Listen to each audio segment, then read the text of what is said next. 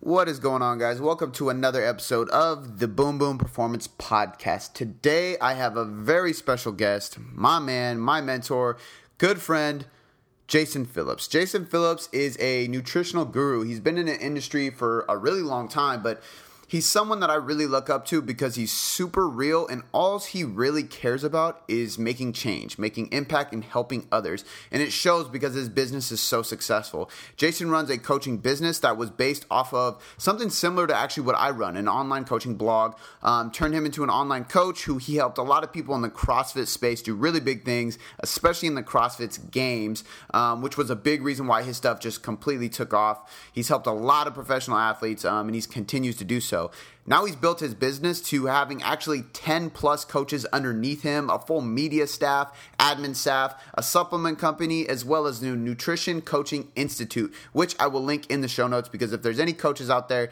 who are interested in furthering their uh, nutrition coaching credentials or education or just learning how to even implement that end of things into their business, I highly recommend it. I've done them and I'm going to continue to do them as he is my mentor and someone I really look up to. Um, but I'm really pumped to have this episode because he breaks down a lot of nutritional myths and he really just lays down a good foundation for everybody listening to learn more about nutrition from a holistic standpoint to a performance standpoint to a aesthetic standpoint and just a, fundamental education around what nutrition actually is and how to implement that how to coach that how to educate your clients on that. So um, as you guys can tell super super pumped about this. I think you guys are really going to enjoy this.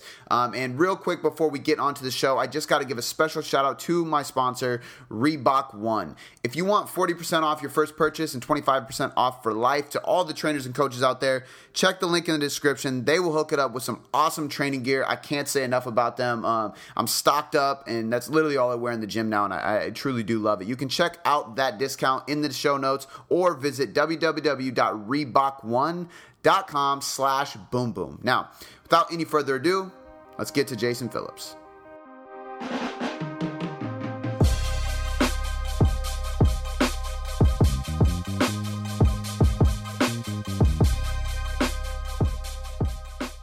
Jason Phillips, welcome to the show. My man, thank you for having me, brother. I apologize to your listeners in advance, dude. I'm uh, I'm fighting what's going on an 11 day flu right now, so I sound like shit, but I promise you, I'll give you guys some good content. I don't doubt it, man. You know what? It's been going around quite a bit, so so no worries, brother. Um, so cool, man. Let's dude. Get... I heard, I heard somebody had it for two months. Jesus Christ. yeah, like it's absurd. Yeah, it's pretty rough. I have a couple clients that were down and out, man. One actually went to the hospital because um, she didn't know what the hell was going on. So, and I'm all the way in Washington, so I mean, it's definitely making its way. Yeah, yeah, it's been bad, dude. It's been bad. Cool. cool. So I'm gonna skip the whole typical intro with you because if anybody wants to know who Jason Phillips is, who doesn't already know, which I'm pretty sure they do because I mentioned it in our group and they were excited about this. Um, just type his name up. You'll hear his story. He's done a lot of crazy things in the industry. He's had a crazy story, so you can find that elsewhere. Today, we want to get right into the content um, because I want to pick his brain. He has so much information to share. But I do want to backtrack just a little bit and start with the anorexic story because I think that's a yeah, very rare thing. Um, I actually I don't even know if it's rare as much as it's just not spoken about with males. And I think that a lot of people don't express eating disorders if they are male and it's always targeted towards women. So I'd like to get a little brief story of where you came from in that realm and, and how it's developed over the years and how it's changed. Yeah, I don't. I mean, we won't go into it because it, it's a long fucking story. But uh, you know, the reality is, you know, my journey started as anorexic, and so it's different than. Actually, like you said, it's not different than a lot of guys that get in the industry. But the fact that I am so open and talk about it is a lot different. And you know, I've told it before, but you know, when you get in the industry and you openly talk about it, there's a lot of guys that actually open up to me that kind of talk about their journey and where they've been and how they've actually battled some things too. And, and I mean, to be honest, dude, like anybody that I think gets in the physique industry is fighting some sort of body dysmorphia anyway, right? I mean, like, Hundred percent.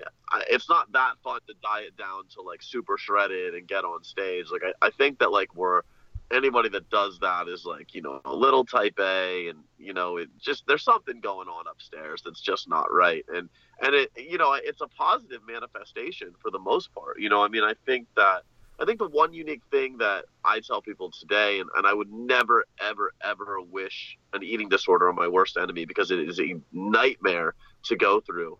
Um, but like I learned so much from it, and I think that the reason that I'm as successful as I am today is it actually created a level of empathy uh, that I don't know as though I would have had had I not gone through the eating disorder. And so, you know, I, a lot of what I talk about, and you've been to my level one, is is really creating connection with the client, really being able to understand what they're truly going through. Because the food is not always the hard part; it's the implementation of the food that becomes very difficult. And so, with me having gone through those experiences, I, I really genuinely believe it, it made me into the coach and allowed me to build the platform that I've built today.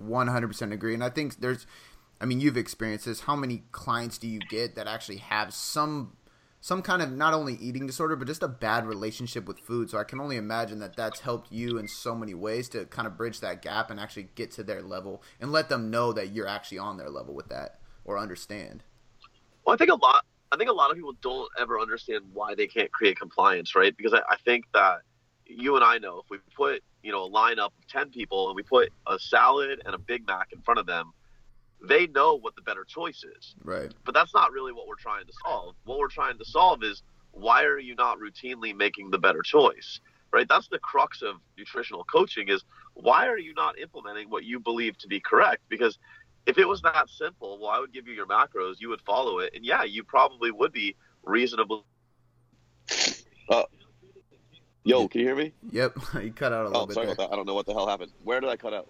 Um, they would be reasonably like if somebody if you just gave somebody Okay. their macros and said peace, like just follow this, they would be, and then it kind of cut off.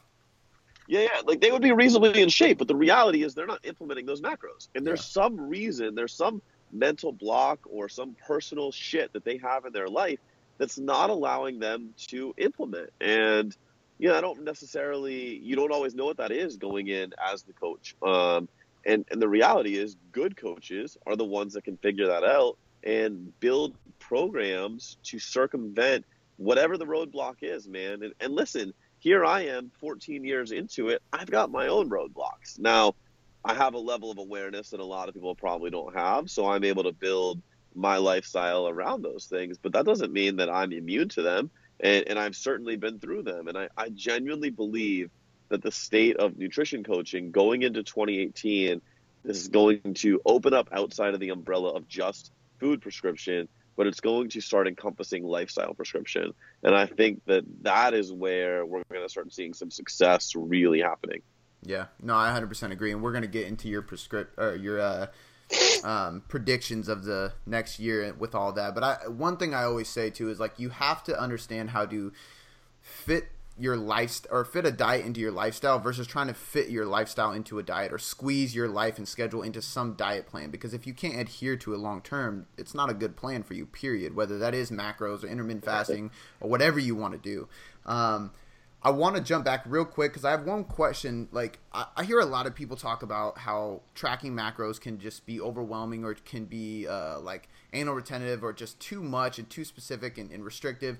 Whereas I think if you just stick to just clean eating, it's the exact same thing and you get kind of in this dogmatic approach. But I would be interested Yep. in how did macros actually help you get out of anorexia because i think a lot of people assume that that's an eating disorder and going into meticulous tracking is just another eating disorder and people kind of claim that which i completely disagree with but i'm interested because it sounds like macronutrients and, and dialing that in actually helped you get away from it Yeah, it's you know it's really interesting, man. I think that every I love the word that you said in that everything being because I think any singular tactic within the world of nutrition is dogmatic in and of itself, and I think that anyone that is of the belief that there's one singular tactic that will work for every single person really needs to check their shit and they need to understand that every individual is different and everybody's going to need something different you know um, do I think macros are the be all end all? No. Do I think everybody needs an awareness of quantity?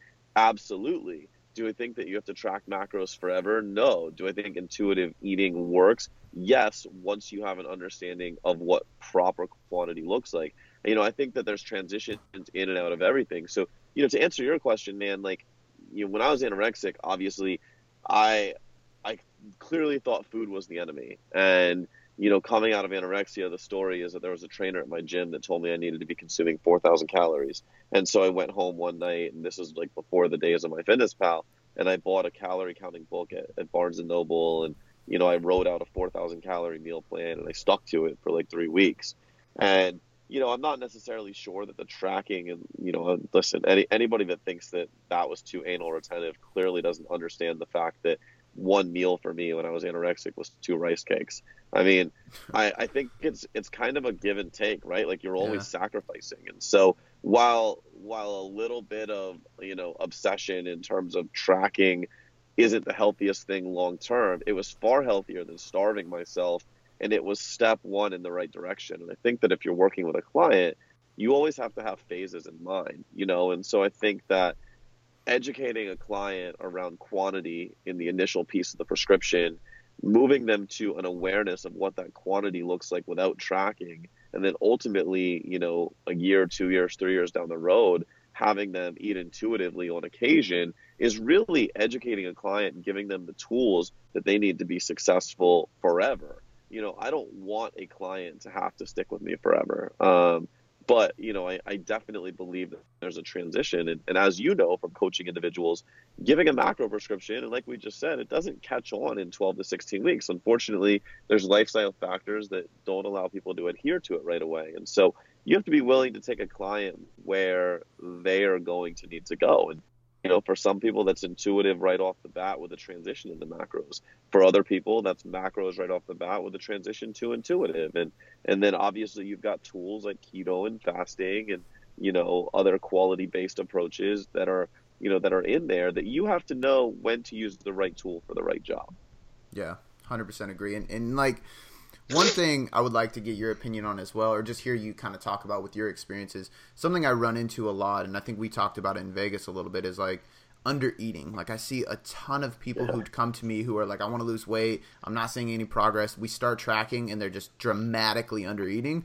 Um, and they're sh- and people are, are shocked when I tell them that you know like 50% or more of the people that come to me are actually under consuming food and when i increase their intake they feel better they perform better and then they usually end up actually changing their body composition as a result of that.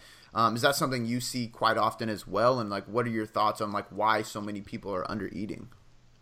Well dude I, I mean just to kind of throw some numbers at you i mean our company like we see thousands of people every year and I would I would literally argue that upwards of 75 to 80 percent end up getting a prescription from us that is higher than their current calorie intake. So we're talking 750, 800 people plus every year are getting prescriptions of more food intake than they're currently consuming. So absolutely 1 million percent, dude. That's what I'm seeing in the space. So I, you know, I don't really know what the cause of it is. I mean, if you look back over like the last decade, I like to say that nutrition kind of goes generationally. And so what we're experiencing today is largely a result of what the previous generation kind of laid the foundation for. And so if we look at the previous generation, we're looking at things like paleo, we're looking at things like zone, uh, you know, we're looking at some of the intermittent fasting, some of the keto, right? And so what we're seeing is we're seeing a lot of food quality emphasis without any kind of uh, attention being paid to quantity. And so then I say, well, there's two types of people that do that. And you've got, you know, your zealots that are like, well, I'm eating paleo and I'm having meat and nuts and vegetables, and they're only getting 500 calories a day, um, which is paleo. um, and then and then you've got, you know, the idiot that has the whole jar of almond butter, but almond butter is paleo, bro, and they're eating 5,000 calories a day and they're still fat. They don't know why. Yeah. And you know, so uh, unfortunately, there's a lot more people on the former. You know, what I believe the epidemic to be today is that yes, people are eating less and less food, which is a problem in and of itself, just relative to all of the metabolic adaptation research that's out there. But what people are not talking about, and this is the big piece, is that we're seeing an alarming number of people under eating at the same time as training intensity or training modality intensities are increasing, right? And so when you look at that for like at its effect on the body, we're seeing less and less intake, which means less and less recovery. And then we're seeing more and more intensity, which means an abundance of stress. Now, apply that to Western culture that is already overstressed, that's already not sleeping enough, not eating enough, not, uh, you know, too much shit going on at home and at work and over caffeinating and whatever else. And that's where we're actually starting to see a lot of the, the quote unquote medical problems um, that are arising from the lack of proper nutrition and training.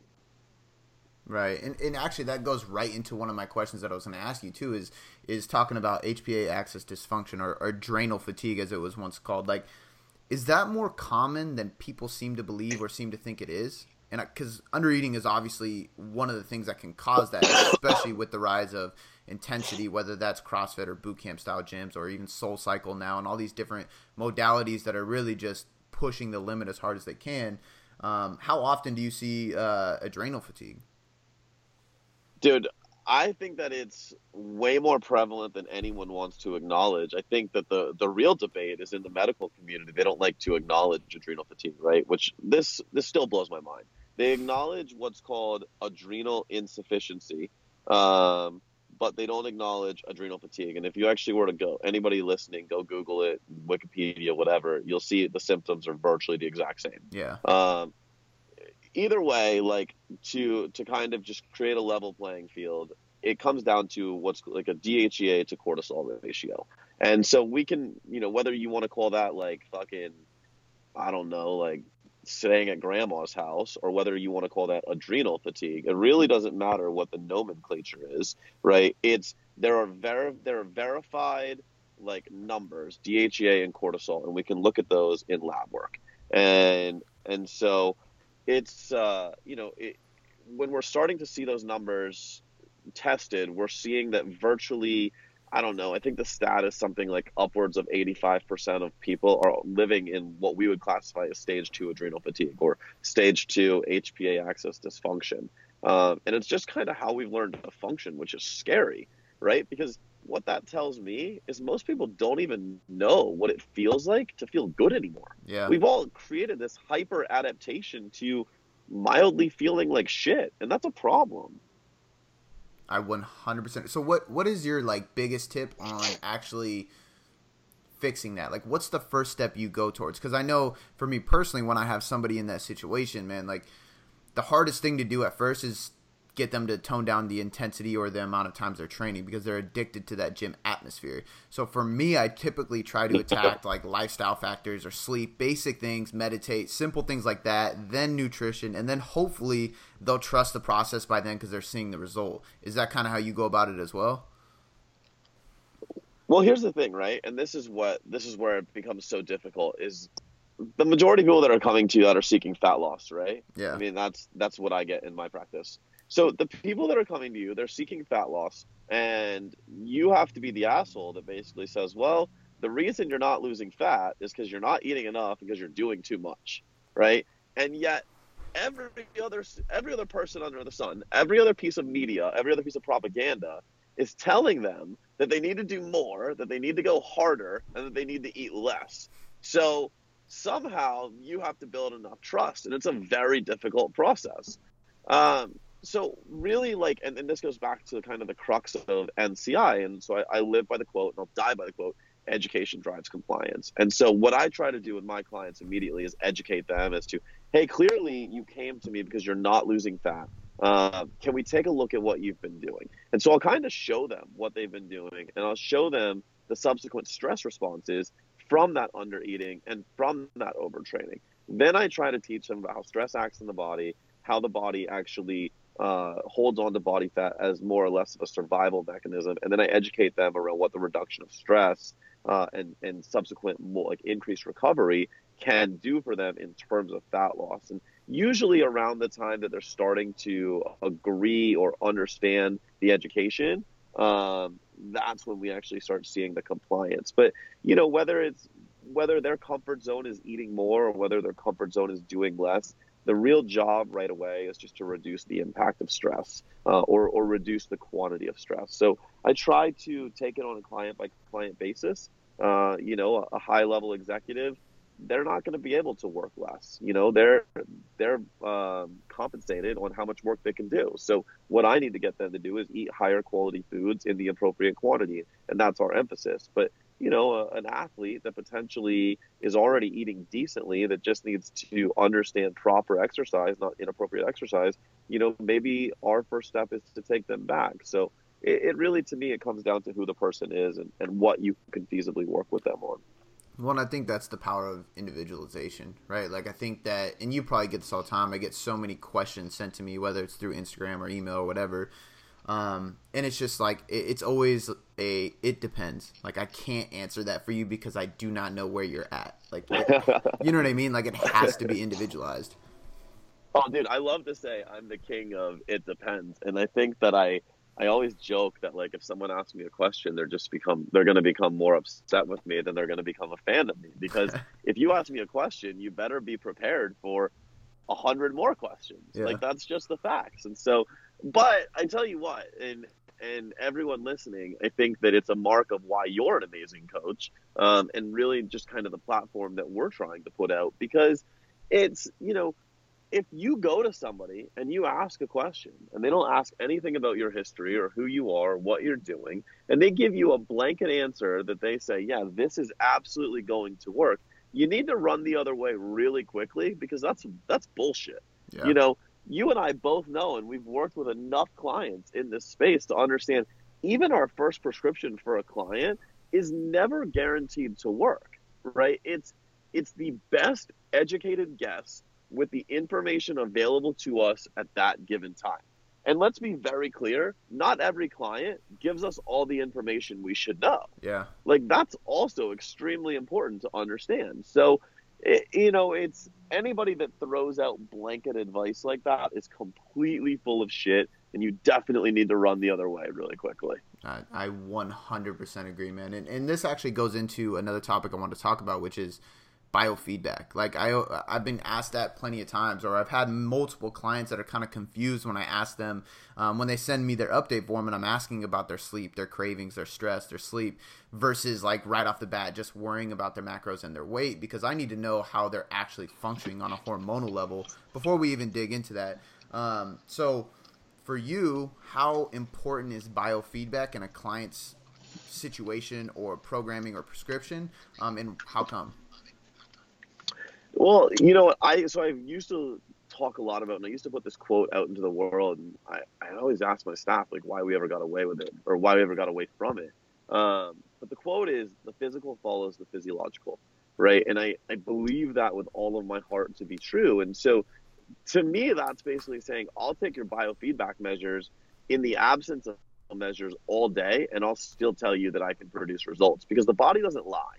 You know, if we start looking at physiology, physiology in and of itself is theoretical anyway, right? So we can take Harris Benedict equation, we can take daily energy expenditure, and all of these formulas that are out there, and we can apply them to people, and we'll still see some inaccuracy to match up with with formulas. But if we listen to an individual's physiology or we listen to their biofeedback, so you know their hunger, their sleep, their mood, right? That's going to tell us everything that that we need to know and it's going to create the environment where virtually anything is possible.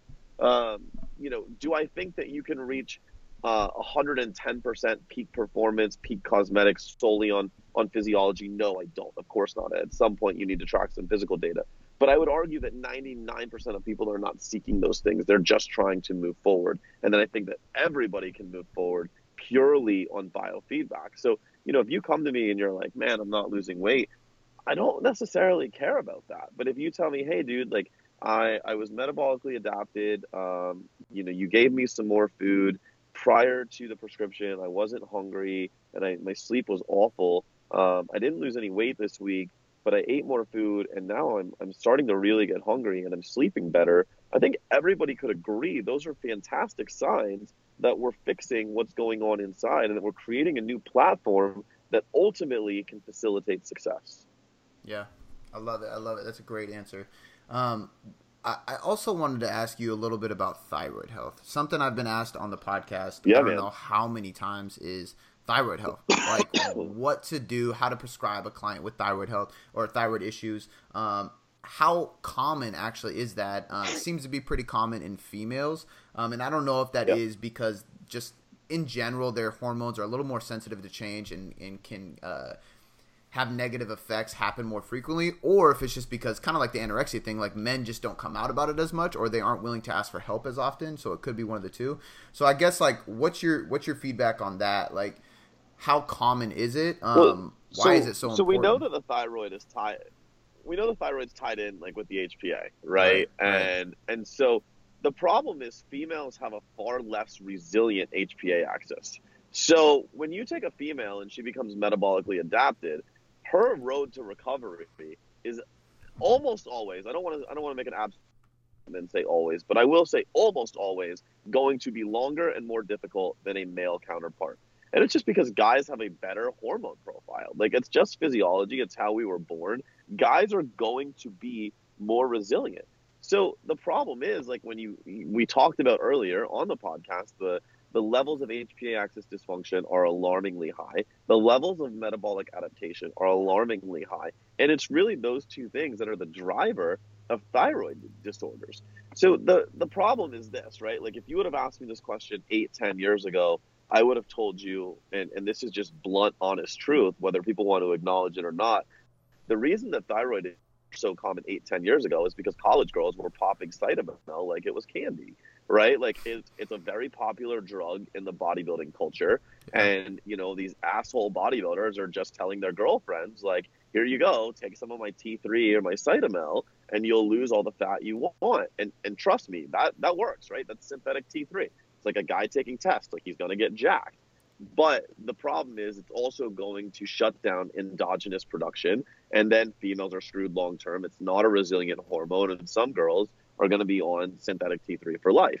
Now, I think that education has gotten better. I don't think that's happening as much, but we're seeing the same subsequent effect by females that are starving themselves, getting killed by awful internet coaches, having terrible HPA axis dysfunction, and subsequent thyroid, uh, you know, reduction in thyroid output to the point to where sometimes it's non-resilient and sometimes they need to be medicated. So that's kind of the awareness as to why culture is where it is. You know, in terms of dealing with it, what you need to understand is where it came from, which is what we just explained. It comes from the HP axis dysfunction and essentially an abundance of stress. So the first thing you need to do is you need to reduce stress. You also need to understand that carbohydrates um, are what's going to boost all of your metabolic hormones, subsequently your thyroid hormone. So you really need to prioritize carbohydrate uh, consumption in the diet. Now everyone's like, "Oh my God, I have a slow thyroid, and now I need to eat more carbs. Aren't I going to gain some body fat?" Absolutely. But remember, thyroid is a hormone, right?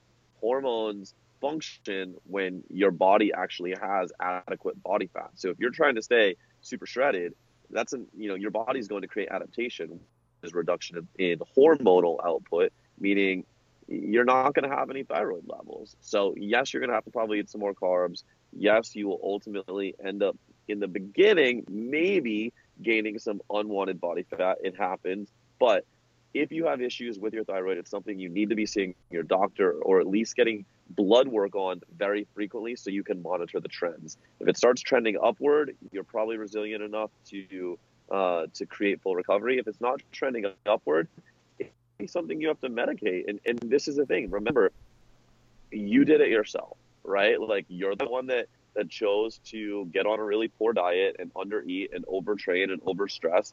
And so you just kind of got to suck it up a little bit and look in the mirror and be like, okay, I did this. I'm going to deal with the consequences and I'm going to maximize my life moving forward. And and I think again, if you get a client on those terms, you're bound to find success. Yeah.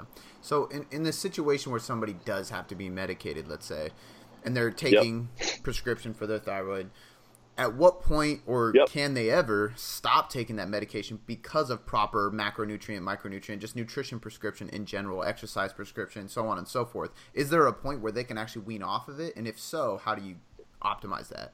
It's it's a hundred percent relative to the individual, man. Okay. So um, thyroids in general are, are non like they're very non-resilient, um, and so and again, gender specific. I think a guy would have far um, a far better chance of potentially weaning off thyroid medicine. But if it took thyroid medication to give you enough thyroid output to let's call uh, to create homeostasis, right? Chances are coming off of that um, while you're at homeostasis, your body is really not in an environment to endogenously produce enough thyroid um, hormone. So, you know, if you wean off the exogenous hormone, then I don't really think there's going to be enough left. And I think you're going to go back to having those same symptoms. Um, you know, I used to tell clients once you're on thyroid medication, you're likely on for life. Now, that being said, there's a lot of advances from when, you know, I first got in the game 14 years ago. And, you know, back then it was either you were on like levothyroxine or cytomel or a combination of both. You know, now there's more like Armour thyroids and, uh, you know, blends of T4, T3 that are much more uh, or that are much more similar to your your body's natural thyroid output. Uh, think that those were built, um, you know, to stimulate endogenous production, and so uh, you know, there's definitely some chance there. I always tell people this though: medication should be your last route, and I know it's it's the I know it's the route that is likely to uh, expedite the process of getting really lean. Um, but getting really lean in the short term is not worth it to be on medicine for the rest of your life. Yeah, one hundred percent. So, since you are in, um, you're pretty heavily into the CrossFit Games, obviously, because you coach a lot of the uh, high level athletes in the CrossFit Games. I see right. a ton of people who who look up to them because they're shredded, not because they are performing well. And I think it's obvious. Like um, Matt won, and he's not shredded, right? Like, and I think people right. kind of get it confused, and you have to kind of pick what, like, what is your actual goal? Like, do you want to chase health, performance, or aesthetics? And I've heard you talk about that a lot. And I actually just wrote an article for Dr. John Rusin on that same exact topic because it's so prevalent. It's like you have to pick. So, what's your advice for the people out there who are either doing CrossFit or who look up to these people who are like going through the roof with intensity and look amazing? Because, in my opinion, number one is they are training more, but they're also eating more. Or they're genetic freaks, or if you can talk about this, and I don't know if you can, they might be on drugs. Well, I definitely think that a lot of them are on drugs. I, I can't verify it um, because none of the athletes that I've worked with, I haven't allowed drug use in our camp.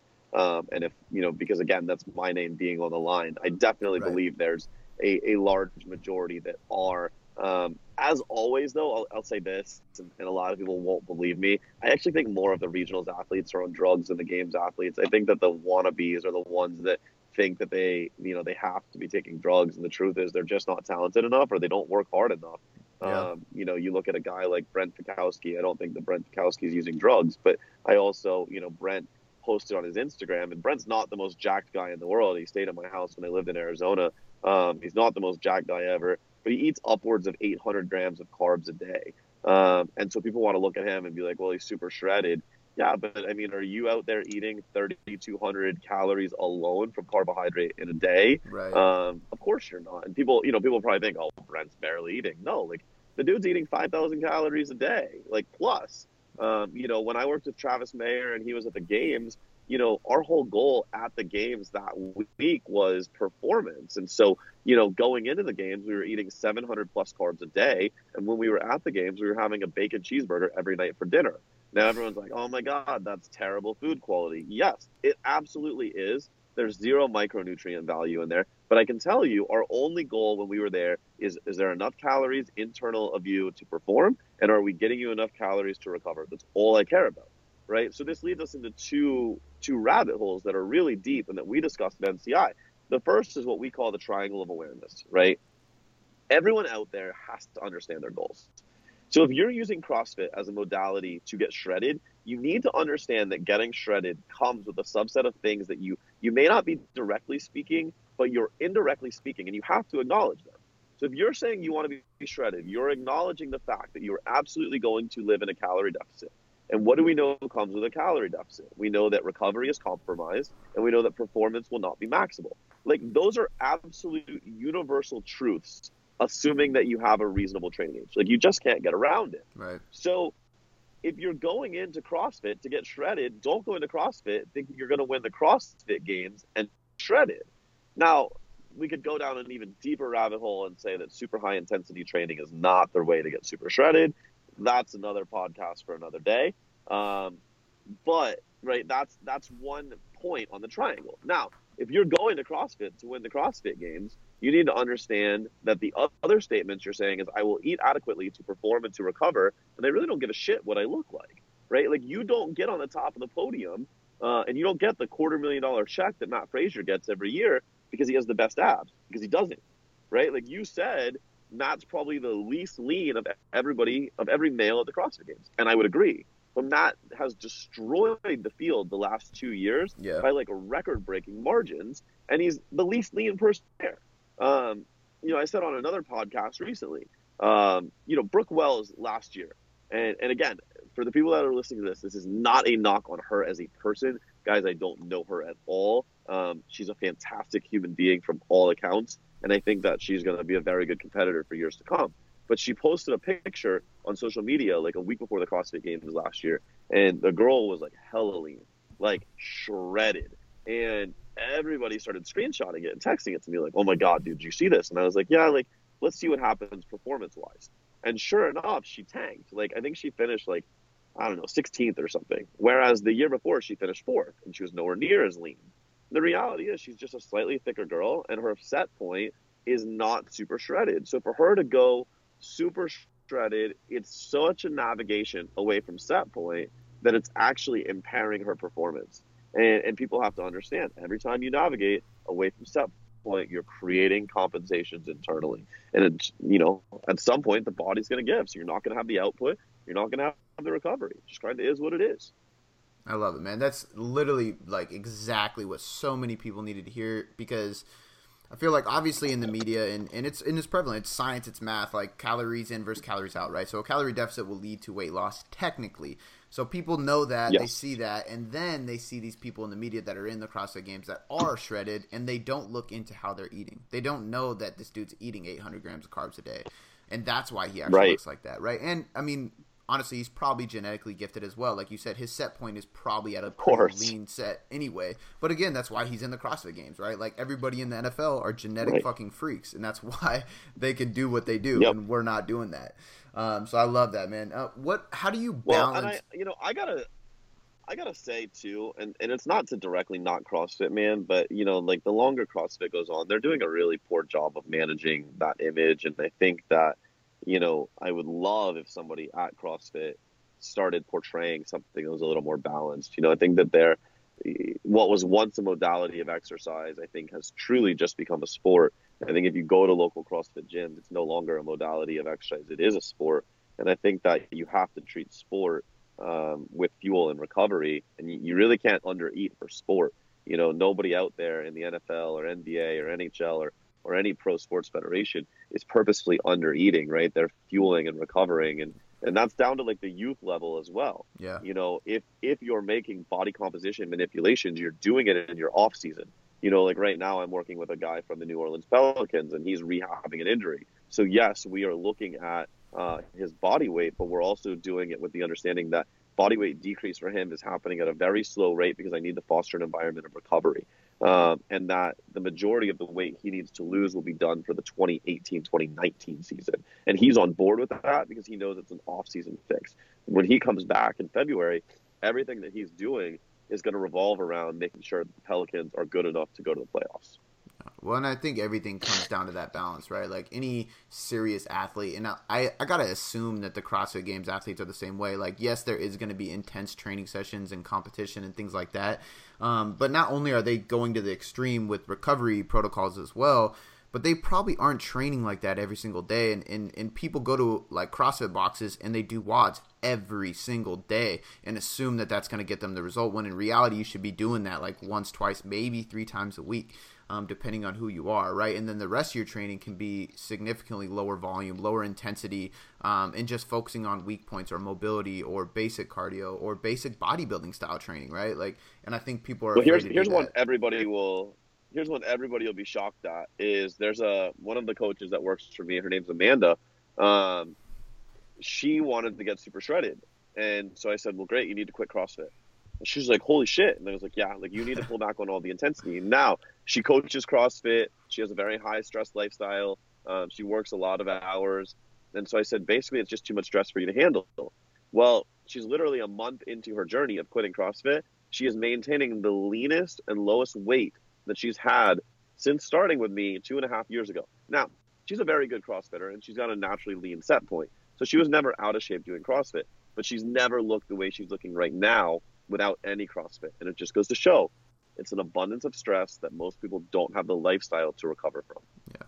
100%. So, speaking of balance, like how do you go about balancing um, macros versus micros? Like there's no answer of like I mean, technically when we look at body composition and obviously in performance like you said, he was eating bacon cheeseburgers all the time. Like macros are a huge component of body composition how you're going to perform because that's what creates fuel, it's what creates body composition change. How do you let people know like that you need to focus on both? Because as we talked about earlier there's a lot of dogma there's a lot of camps out there that it's either all paleo clean eating or you're doing IIFYM and it's just completely down a shitty rabbit hole. And I I have to explain to people that you need to understand the importance of both. Like how do you go about that? Yeah I mean I I think that what people have to understand is that you know the IIFYM people are just putting out a bad message. They're not wrong. They're just not telling like the whole story. And I think that's what has to be told, right? And so, um, you know, I did a video with Mind Pump, like where we put this out, and like, you know, the Avatar Nutrition crowd, like they flamed me so bad. They're like, this guy, and I'm like, I'm like, here's the reality. If if you guys actually, because all they saw was like the title of the video, I'm like, the title of the video was absolutely an attack on IIFYM. It was clickbait. Like it yeah, is what it is. 100%. I'm not going to deny it, but it if you listen to the video, even Layne himself commented on my post, and I was like, dude, if you listen to the video, you're not going to disagree. And he shut up. Like, he didn't say a word. Yeah. And I'm like, you're not going to tell me I'm wrong because I'm not wrong about what I'm saying. I never once said that you can't get super shredded eating whatever the hell you want within your macros. That is that is absolutely factual. There are hundreds, if not thousands, of case studies and those case studies would be natural bodybuilders, right? Yep. They have proven that you can do that. But here's the reality going to 4% body fat is not in any way a healthy endeavor in and of itself, let alone doing it using highly refined foods, tons of sugar, right? And and ultimately feeling like shit. So people again have to look at well, what are your absolute goals? Are you looking for health? Are you looking for performance? Are you looking for cosmetics? And you have to understand how you get there. Most people are not myopically coming to you and I saying, I want to be super shredded and I don't care how shitty I feel and what my health is long term, right? What they're coming to us and they're saying is, I want to look good. What they're not articulating, but what is usually understood is, I want to look good with optimal health. And so I actually have that conversation with them. I actually tell them everything I just told you. I tell them that they can get super shredded, eating whatever the fuck they want but it's going to destroy their insides. That's going to cause a host of long term problems. As we're seeing now, all the research coming out on the gut microbiome, I really believe is going to be like the next generation of research. Um, but you know, it's going to, to destroy their GI. Yeah, like it's going to destroy them internally, right? And so, uh, while I might be able to get you super shredded now, eating whatever you want, I'm not setting you up for a good place long term. And ethically, as a coach, I cannot do that. So, really, the conversation we're having is I'm going to get you as lean as I possibly can. I'm going to keep your health optimal, and I really want you to feel as good as possible throughout the process. Are you on board with that? Of course, it's always a resounding yes, and then we move forward appropriately with more education on the micros that go with the macros. Right, and and I'm a big big com- uh, proponent of like the 80-20 rule, 90-10 rule, simply because of that, and with all the stuff coming out on the gut, and we're still just so unsure of how important it is really it's of my belief that it's probably best to take care of your gut from a micronutrient standpoint because down the line, if you want to maintain that leanness, it's probably in your best interest to, to make sure your gut's on a healthy level. Com- completely agree. Or if you have any sort of other goal, be it you know performance, be it anything. Yeah. Um, you know, I, I think it's any of your, your goals long term. I think are going to come back to optimizing um, you know, gut microbiome and GI health. And so, uh, you know, if you ask Naveen Jain, like, you know, you're gonna cure cancer with gut microbiome. Like, he literally, with with everything in him, thinks that we are going to ultimately one day prevent all forms of cancer by manipulating the gut microbiome. Um, and and you know, I'm not one to doubt Naveen. Like, he's done some crazy shit. So. Yeah. Um, it, but it's going to be interesting to see, man. I think that we're living in a generation right now that is on the cutting edge of a lot of shit. I mean, guys, there was a video posted of Elon Musk like going to space the other night. No one even knew he was doing it. Like, you know, Like, like here he is. Like, hey guys, like check out my badass Tesla. Oh, by the way, I'm going to space tonight. Like, you know, like it's it's crazy the world Yeah. we live in right Yeah. now. Like it's badass. Yeah, hundred percent. And like all the stuff Chris Kresser's coming out too is just astounding with with how Oh, important yeah. that is. So I hundred percent agree. Which actually is perfect segue into the next thing I want to talk to you about, which is artificial sweeteners. Um, speaking of Mind Pump, like as you know, like Sal's super super passionate about like staying away from stuff like that. And then there's other people like Layne Norton who are claiming that you can eat whatever the fuck you want as artificial Yep. as you want, a million Diet Cokes a day, and it's not going to be an issue. Um, and then you hear people like Dr. Rhonda Patrick, who is a genius, but she comes on Joe Rogan's podcast and she's uh, talking about like your lifespan shortening, uh, your telomeres from sugar and artificial sweeteners, all these different things that are kind of scary for normal people to hear. What is your take on artificial sweeteners and how important it is to balance that? So I like I genuinely believe that the research is so mixed. Like everyone that has an opinion, it's literally an opinion, and it's not based on fact at all. Yeah. I have not seen any significant amount of peer-reviewed research, and that's always what I try to base things on. I haven't seen a, a significant amount of peer-reviewed research in one direction or the other. Now, that being said, I openly drink Splenda every day. Um, I am also 100% at peace with the fact that if it shortens my lifespan by two to three years, I'm okay with that, right? And I'm overly saying that um, just because I believe that as of today, we're all mortal beings, and I don't think that there's going to be a difference in my quality of life at like 95 or 97. I Yeah. just don't. Um, I, I'm putting, I'm setting my family up for the fact that you know when I'm in my 90s that they are well supported, and that's just ultimately that's my legacy, and that's how I want to live. You know, uh, I'm not going to be defined by my final year on Earth. I'm just going to live, uh, you know, the best I possibly can while I'm alive. Um, so I think that people need to understand that. I think that if you're if you're making the choice to consume anything artificial, you're doing it with a certain degree of risk because the research isn't clear.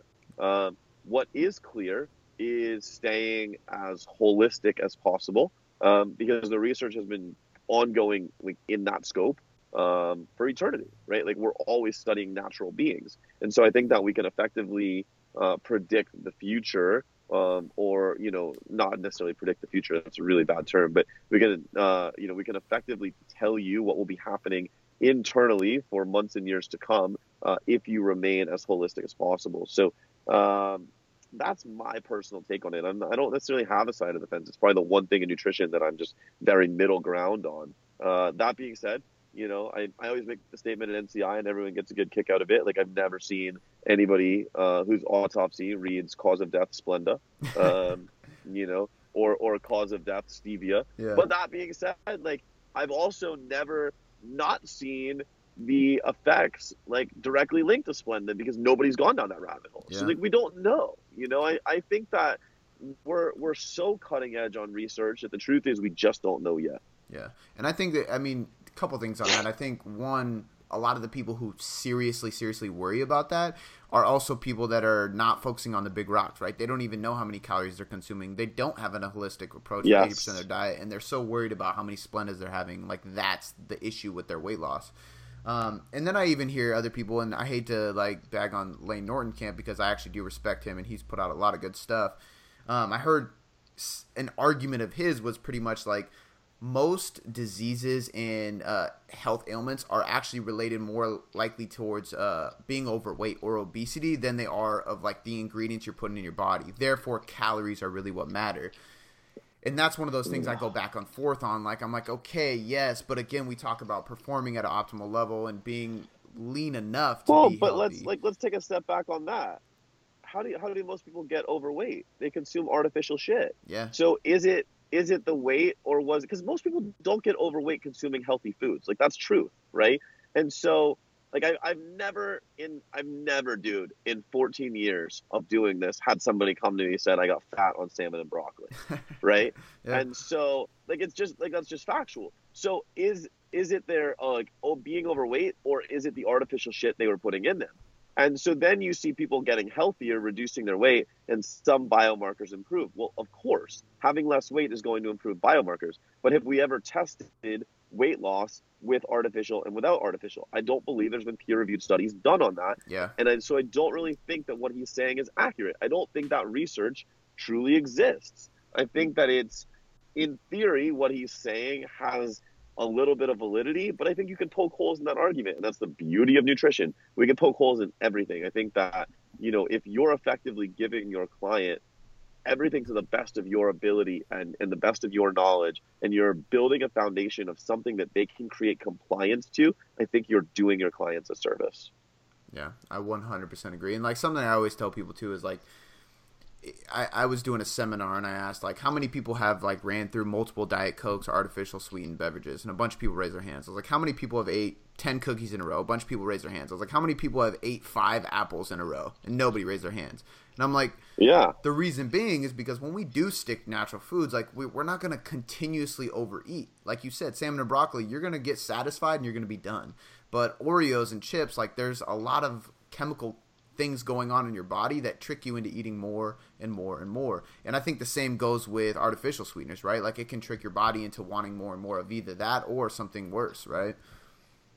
I yeah, I mean, I definitely, you know, there, you know, and, and this is one thing Sal and I talked about was, you know, a lot of when you look at high, highly refined foods, they're designed to, um, you know, elicit a response in your opioid receptors. Um, and so if you start thinking about that, like that's pretty fucking scary, man. Like you're you're getting a response in your brain to like what some high powered drugs can also give you. Um, and and you know, and then you start talking about addiction and food addiction, and and all of a sudden you're like, wow, like this isn't this is potentially a real thing. Like yeah. things that people aren't even acknowledging, but it's definitely happening in our society. Well, and it's crazy because they actually hire people to make this happen. Like there's absolutely there's people who are purposely creating taste in foods that are going to create addictions for people, which is fucked up, but it's it's just unbelievable where it's going. Yep. So. Absolutely, dude. Absolutely. It's uh it's a scary world we live in, man. It, and this is why, you know, if if you can stick to natural, you know, no one's out there uh with the ability to necessarily modify those things. So yeah. I think it's uh you know, I think that's why you're always best to do that. So, um, cool, man. I know we're running short on time, so I have a couple more quick questions for you, and then we're gonna yeah, wrap man, this. No up. worries, dude. So, my my one of my last questions for you is I actually saw you post this in the uh, inner circle on Facebook, and I'm curious because I never actually I gave yeah. my opinion, and I never saw your answer. What are your predictions for 2018 for not only nutrition but training as well? Like, what do you think is going to be the next big thing? Oh, man, like this is a rabbit hole. So I think sometimes, and, and I freely admit this, I think sometimes I get my desires confused with actual predictions, right? so I think that my desire is for there to be more awareness around intensity modulation. And unfortunately, I don't think that our society is ready to hear it yet. So I don't think that you're really going to see 2018 on the training side get any smarter. Um, I think that, uh, like, I don't really think you're going to see a lot change, to be honest. I think that I think things tend to trickle down. So I think at the highest level, you're seeing uh, education become more proper. I love the term inappropriate exercise. I'm not sure where I heard it first, but you're going to see less higher level people doing inappropriate exercise, and I think that we're probably a good two, three years away from that trickling down to the public. Um, so I, I, just think that it depends on where you live in the exercise setting. Uh, nutritionally speaking, I think uh, and, and this is interesting because I had a conversation with Mike Matthews on this. I told Mike that I think that keto is finally going to uh, go away for its decade because it, it seems to, uh, you know, it kind of goes cyclically for about uh, every eight to 10 years.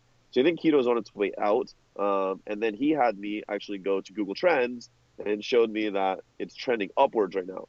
Um, just because it's trending a lot on Google, in my opinion, doesn't mean that uh, its prevalence and its uh, implementation is going to remain. So I still wholeheartedly believe that keto is on its way out. I think people are realizing that it definitely has, its applications. But you know, even like you mentioned in the inner circle, you know, guys like Andy Galpin, who's extremely intelligent, are out there, and he's saying things like, guys, just because everyone thinks keto is going to cure cancer, there's some cancers that thrive in a fat environment.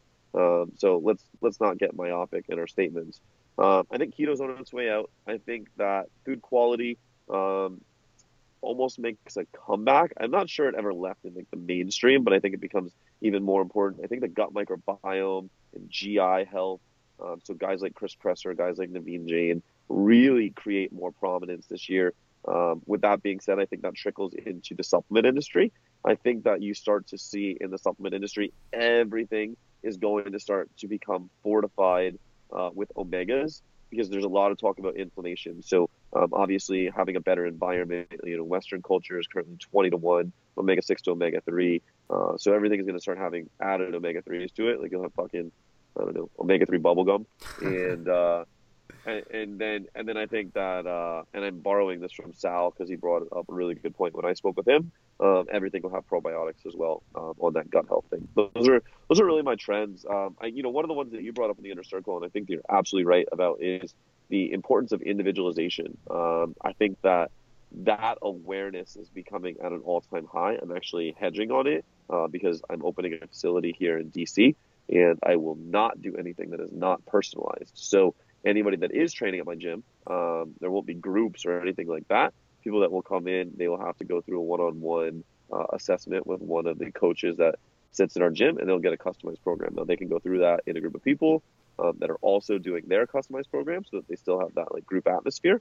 Uh, but they'll be doing shit that's actually making them better as an individual, not some group templated bullshit. Because everybody that follows me knows I hate the word template with all of my being. Yeah, no, and I, dude, I can't wait to come visit that place because it's gonna be dope. But that's a big thing for me sick. too because I mean, I started in a facility that was strictly based on individual, uh, individualized programming. Obviously, we had group classes and stuff, but even at that level, there were so many progressions and regressions for each person.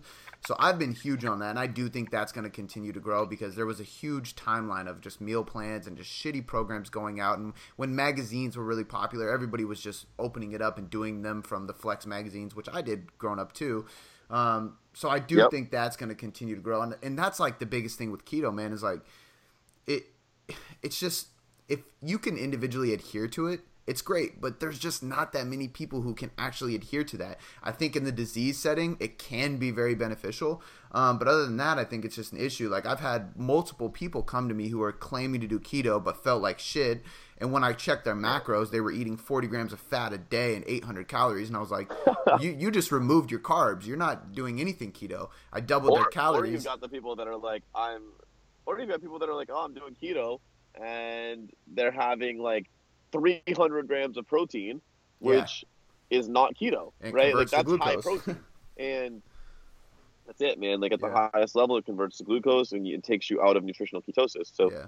Which again, like that's a whole other conversation. But yeah, it's yeah, it's people are starting, I think, to understand, and you know the. I love it because I think that it's getting all of the bullshit internet trainers out um, it's getting the people that aren't genuinely invested in uh, creating a positive environment. It's getting them out of the space. And yeah. anyone that follows me knows that I'm so massively driven by ensuring that in 20 to 30 years from now that the world is living in an environment of what I call optimization versus repair.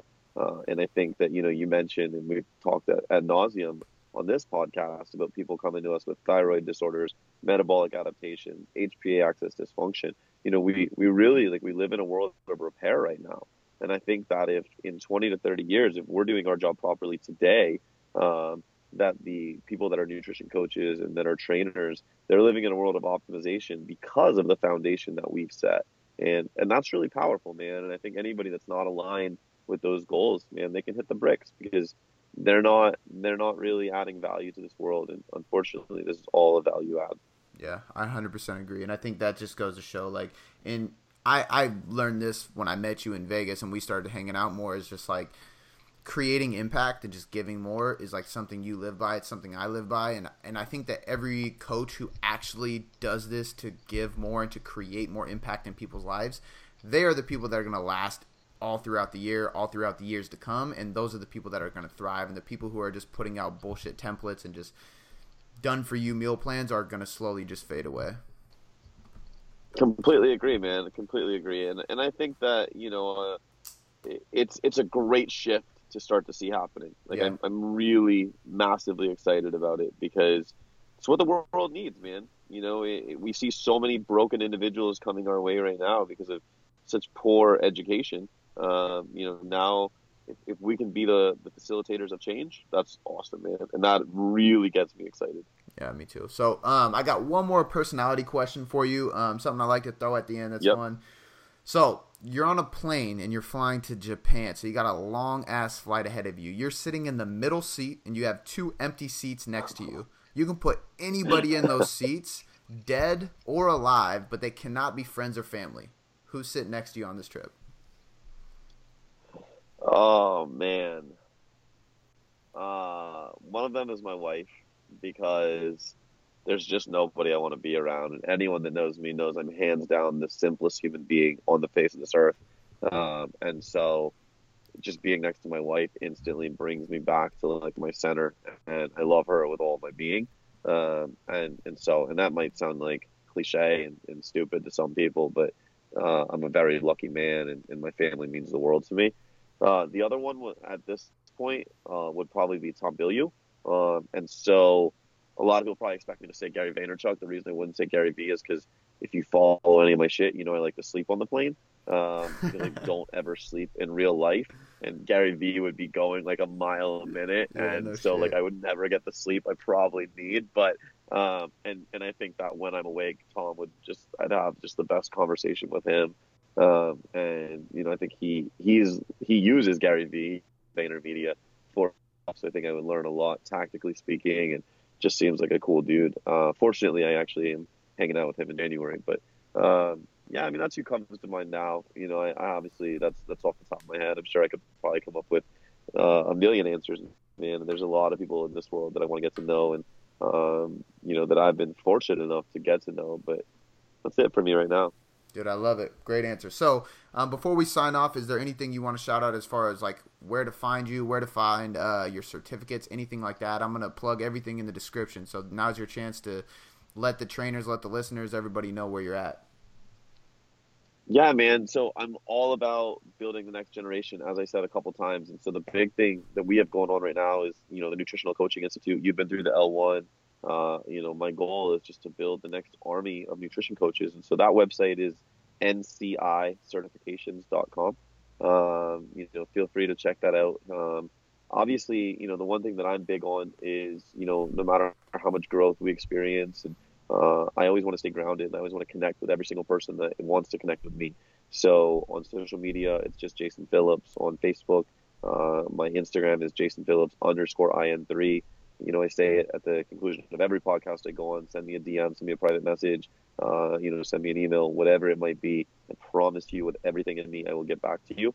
Um, you know, it may not be the same day, but I will absolutely 100% get back to you. I will do my best to help you, answer you, do whatever I can to possibly move you forward. Uh, I think Cody will actually, uh, you know, corroborate that. I think it's how he and I actually started talking. Um, but I will, you know, with everything in me, man, I want to see each and every one of you listening to this crush your goals. And if I can in any way facilitate the forward movement of that, I'm humbled to do so. I would highly recommend everybody take advantage of that because he is not bullshitting. Um, like he said, I kept reaching out until I was sitting at dinner with him, and now he's mentoring me. And on top of that, I've already been to NCI cert, and I'm going to be going through all of them this year. So there's something I highly recommend for anybody trying to grow as a coach in general. So um, thank you once again, bro. I appreciate you jumping on the podcast. It's always awesome talking to you, and I know they got a lot of information. Dude, uh, it is absolutely my pleasure, and you know I want to want to flip the script a little bit and just say everyone that's listening dude, watch out 2018 for big things from Cody because the impact this guy's about to have is unbelievable, man. Like I'm so happy to, to be in your camp and I'm so happy to just to see what you're doing, man. I'm always I'm always blown away by what you're putting in the world. So thank you like for, for what you're doing and for having me on. Dude, that means the world, man. I appreciate it. All right, guys, that's a wrap. Real quick, I just want to thank you all for listening. I appreciate everybody for tuning in. If you are a new listener and you are not yet subscribed, please click that subscribe button so you can be up to date with everything that I am putting out on a weekly basis. For anybody who has not yet left a rating and review, please do so now. I would appreciate it more than I can explain. It allows me to continue to grow this show, get more and better individuals to interview, and obviously just give you more free content so you can continue to learn and you can continue to get better results. If you're already subscribed and you haven't left a rating or review, what you can do is actually go to the search button and search the Boom Boom Performance Podcast. I don't know why, but for some reason on iTunes, you have to literally search my podcast again, even if you're already subscribed, in order to leave a rating and review. So if you can leave a five star rating and review, I would love and appreciate you for it. And if you anybody listening to this right now is not yet in the Boom Boom Team page, please go to the link in the show notes. You can join my private Facebook group where you can get more access and accountability from me personally, where I can actually help critique your exercises, your nutrition plan, and just answer your questions on this specific podcast and in the uh, forum personally. So it's a great opportunity to join a community of like-minded individuals. Once again. The link to the Boom Boom team page is in the description.